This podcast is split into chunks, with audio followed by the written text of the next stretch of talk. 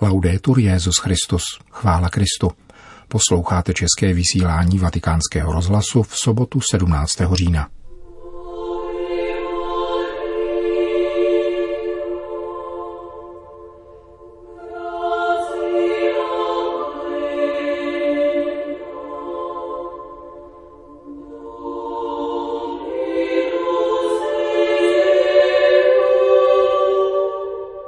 Zavazuje vás důvěra a respekt, kterou k vám lidé mají, řekl dnes papež italským karabiníkům. Přišel čas zhodnotit roli lajků v církvi, píše papež František v předmluvě k jedné nové knize. Dnešním pořadem provází Milan Glázer.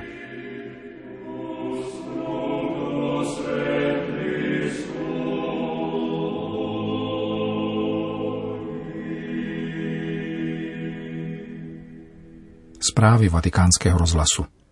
Vatikán. Svatý otec dnes přijal na audienci italské karabiníky z roty svatého Petra. Tato pořádková a bezpečnostní složka, podobně jako inspektorát italské policie, kterou papež nedávno rovněž přijal na audienci, má na starosti blízké okolí Vatikánu. Na rozdíl od policie, která náleží pod ministerstvo vnitra, spadají karabiníci pod ministerstvo obrany a mají také delší historii, protože existují od roku 1814. Dnešní audience pro zmíněnou svatopetrskou rotu karabiníků se konala v Klementinském sále Apoštolského paláce, kde jménem všech pozdravil svatého otce vrchní generál karabiníků Giovanni Nistri. Papež František poděkoval za službu, kterou tato instituce ve spolupráci s ostatními prokazuje svatému stolci pro zachování veřejného pořádku. La vostra apprezzata opera nei dintorni della città del Vaticano vaše cená práce v okolí Vatikánu usnadňuje klidný průběh akcí, které během roku přitahují turisty a poutníky ze všech částí světa. Spočívá jednak v péči o dodržování příslušných nařízení a jednak v trpělivé vstřícnosti požadavkům lidí.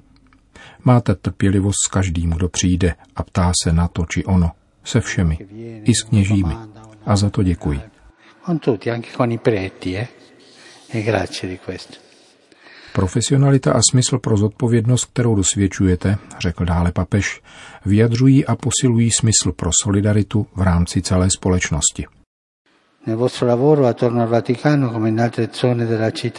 Ve své práci poblíž Vatikánu i v dalších městských zónách jste povoláni věnovat pozornost zejména křehkým a strádajícím lidem, zvláště starším, kteří představují kořeny naší kultury a jsou její živou pamětí – Usnadňuje to vztah, který obvykle mezi karabiníky a lidmi vzniká v důvěře a smyslu pro obecné blaho. Je to kuriózní, ale pravdivé. Když člověk potká karabiníka, uvědomuje si, že může počítat s jeho pomocí. Dochází k tomu i ve skrytu, prostřednictvím drobných gest vaší každodenní služby, což je nejvíce záslužné.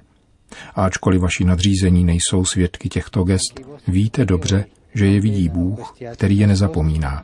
Voi sapete bene che Dio li vede e non li dimentica. Vaše poslání se vyjadřuje zájmem o blížního a denně vás zavazuje důvěra a vážnost, kterou k vám lidé mají. To vyžaduje stálou ochotu, rozvážnost, obětavost a smysl pro povinnost. Prosazujte především zodpovědné občanství a pomáhejte lidem být dobrými občany, chránit právo na život, jistotu a bezpečí, řekl dále svatý otec. Nello svolgimento della vostra professione vi accompagni sempre la consapevolezza. Ať vás při výkonu vaší profese stále provází vědomí, že každý člověk je milován Bohem, který ho stvořil a proto si zaslouží úctu. Pánova milost ať vás v každodenní práci duchovně posiluje a podněcuje, abyste ji vykonávali s nádavkem pozornosti a nadšení. Všem vám vyjadřují svoje uznání za vaši dělou a diskrétní přítomnost v okolí Vatikánu. Každé ráno, když přijdu do svojí pracovny v knihovně, pomodlím se k Madoně a pak přistoupím k oknu. Dívám se na náměstí a město a vždycky vás tam na konci náměstí vidím. Každé ráno vás srdečně a vděčně zdravím. Alla finestra guardare la piazza, guardare la città e vedo lì, al fine della piazza, vedo voi. Tutte le mattine vi saluto col cuore e vi ringrazio.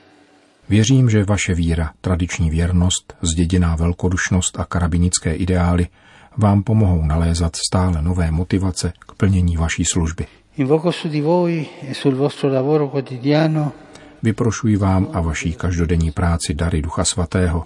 Svěřuji vás mateřské přímluvě Madony, kterou ctíte jako Virgo Fidelis, k níž se s důvěrou utíkáte ve chvílích únavy a těžkostí, s jistotou, že laskavá matka dokáže svému synu Ježíši představit vaše očekávání a touhy.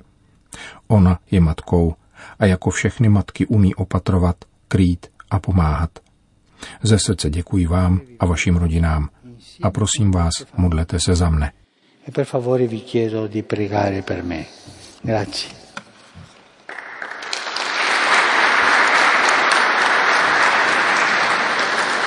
Končil papež svou promluvu k italským karabiníkům z roty svatého Petra.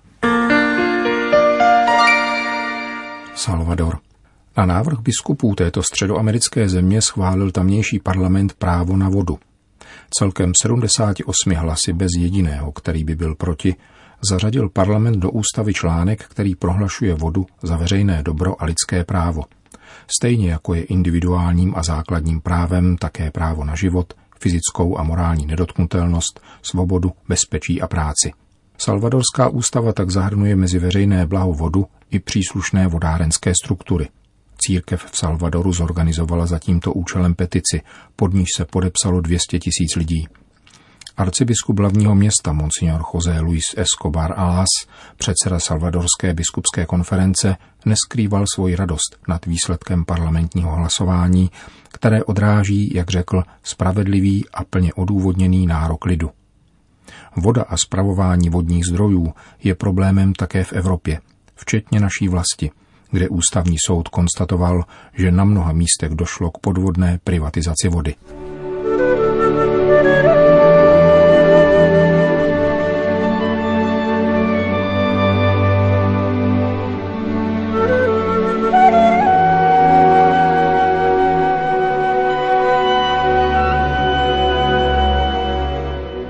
Přišel čas, aby lajci postoupili o krok vpřed a aby našli v církvi způsob, jak odpovídat na své povolání.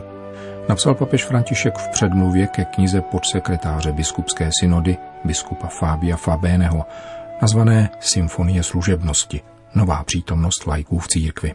Předmluvu papeže Františka k této knize vám nyní přinášíme. Každý čas má svou novost. Můžeme proto říci, že žijeme v nové době – Nastal čas, aby lajci postoupili o krok vpřed, o další krok, aby našli v církvi prostor nezbytný k tomu, aby tak učinit mohli. Způsob, jak odpovědět na své povolání. Tento svazek těžící z bohatého učení druhého vatikánského koncilu, reflektovaného biskupskou synodou a mými předchůdci, nabízí hlubší reflexy nad službami, které papež svatý Pavel VI. reformoval a spojil nikoli již s přípravou na cestu ke svátostnému kněžství, nýbrž s bohatstvím laických povolání a služeb, které duch svatý probouzí v církvi. Duch vždycky aktivně působí v božím lidu a obohacuje jej dary, jež jsou pokaždé nové a my musíme být pozorní, abychom jej nezášeli a nezarmucovali. Bohužel tak činíme pokaždé, když se nesvěřujeme jeho tvůrčí fantazii, ale snažíme se vměstnat působení ducha do svých schémat. Neponecháváme prostor primátu milosti, čímž riskujeme pád do sebevstažnosti. Druhý vatikánský koncil byl v konstituci Lumen Gentium koncilem božího lidu. Lidu, který kráčí dějinami pobízen svatorušným vánkem. Tento svatý lid je neustále obohacován službami a charizmaty, která jsou zakořeněna v sensus fidei, smyslu pro víru, působícím neomylnost všech pokřtěných in credendo, tedy ve víře. Je to zkušenost milosti, kterou si v pastorační činnosti musíme neustále uvědomovat, abychom překonávali klerikalismus, který církvi vždycky škodí, jak připomněl také závěrečný dokument synody věnované mladým lidem.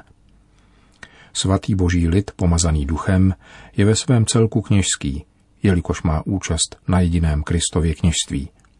Vysvěcení služebníci jednají in persona Christi capitis. Jsou zajisté nezbytní pro růst tohoto lidu, vzhledem k tomu, že pouze oni mohou předsedat Eucharistii, aby utišili jeho hlad a rozhřešovat hříchy, aby mu zprostředkovávali boží milosedenství. Zároveň, pakliže jádro kněžské identity spočívá v proměňování eucharistického chleba, V centru poslání lajků stojí posvěcování světa podle božího plánu. Toto působení tvoří jednotu s odpovědností lajků za budování církve, jak na to poukázal zvláštním způsobem svatý Jan Pavel II. v apoštolské exhortaci Christi Fideles Laici. Ustanovená tajemství plní toto dvojí poslání ve prospěch církve a světa a činí lajky, ženy a muže aktivními subjekty evangelizace a misijního poslání.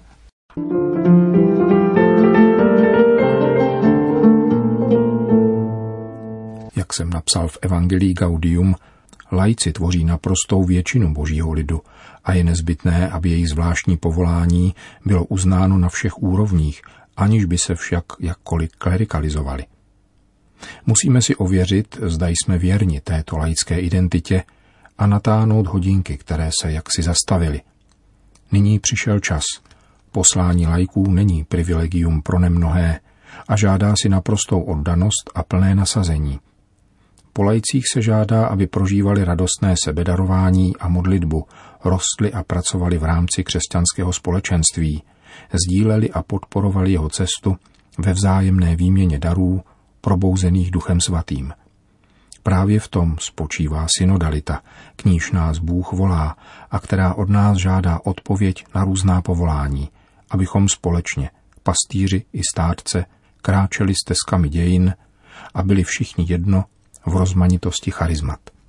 Nedávné synody o rodině, mladých lidech a Amazonii navrhly některé nové laické služby. Jsou to služby, které mají podpořit synodálnější podobu církve vycházející, vykloněné k existenčním periferiím. Také proto je důležité, aby každý biskup a každá místní církev mohli přistoupit k pozornému rozlišování služeb, jež jsou na konkrétním území potřebné, a církev tak mohla být přítomná a přinášet světlo Evangelia tam, kde člověk žije a trpí. Jak jsem napsal v apoštolské exhortaci Querida Amazonia, inkulturace se musí rozvíjet a reflektovat vtěleným způsobem v církevní a služebné organizaci. Je-li inkulturována spiritualita a svatost, je-li inkulturováno samo evangelium, což by neměl být inkulturován také způsob, jímž jsou strukturovány a prožívány církevní služby, je zapotřebí předcházet hrozbě pojímat služby jako formy moci, což je pokušení neustále číhající v záloze. Tyto služby totiž odpovídají na povolání, jsou plodem osobního a komunitního rozlišování a vyjadřují se v diakonii božího lidu. Služebná církev se ve všech svých aspektech projevuje v lidu tisíce tváří.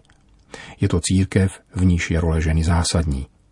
Je to církev neustále zúrodňovaná duchem svatým, který omlazuje církev silou evangelia, bez ustání ji obnovuje a přivádí k dokonalému sjednocení s jejím snoubencem. Končí papež František citací z koncilní konstituce o církvi svoji přednovu ke knize podsekretáře biskupské synody biskupa Fabia Fabeneho nazvané Symfonie služebnosti.